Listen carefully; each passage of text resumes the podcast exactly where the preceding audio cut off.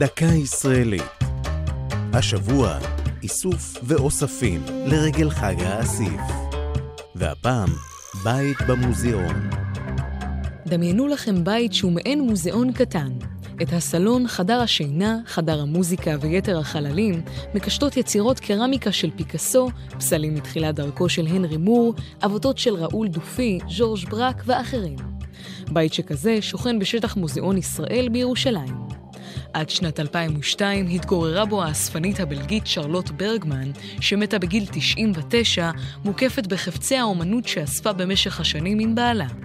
ברגמן, ציונית נלהבת, עלתה ארצה אחרי מלחמת ששת הימים בעידוד ראש עיריית ירושלים, טדי קוליק. הוא הבטיח לה שתגור במתחם המוזיאון כדי שהאוסף שלה יהיה מוגן מבלי שתידרש להיפרד ממנו. את היצירות הסכימה ברגמן לתרום למוזיאון שהיה אז בראשית דרכו, והשתוקק להציג אומנות מודרנית ובינלאומית.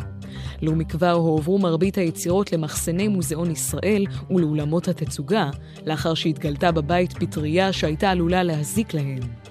בית ברגמן פתוח כיום לאירועים מיוחדים בלבד, ומממש במידת מה את תקוותה של ברגמן, שישמר כמשכן ייחודי של אספנית אומנות במאה ה-20. זו הייתה דקה ישראלית על איסוף, אוספים ובית במוזיאון. כתבה אור זועי סולומוני, ייעוץ הדס עופרת, עורך ליאור פרידמן.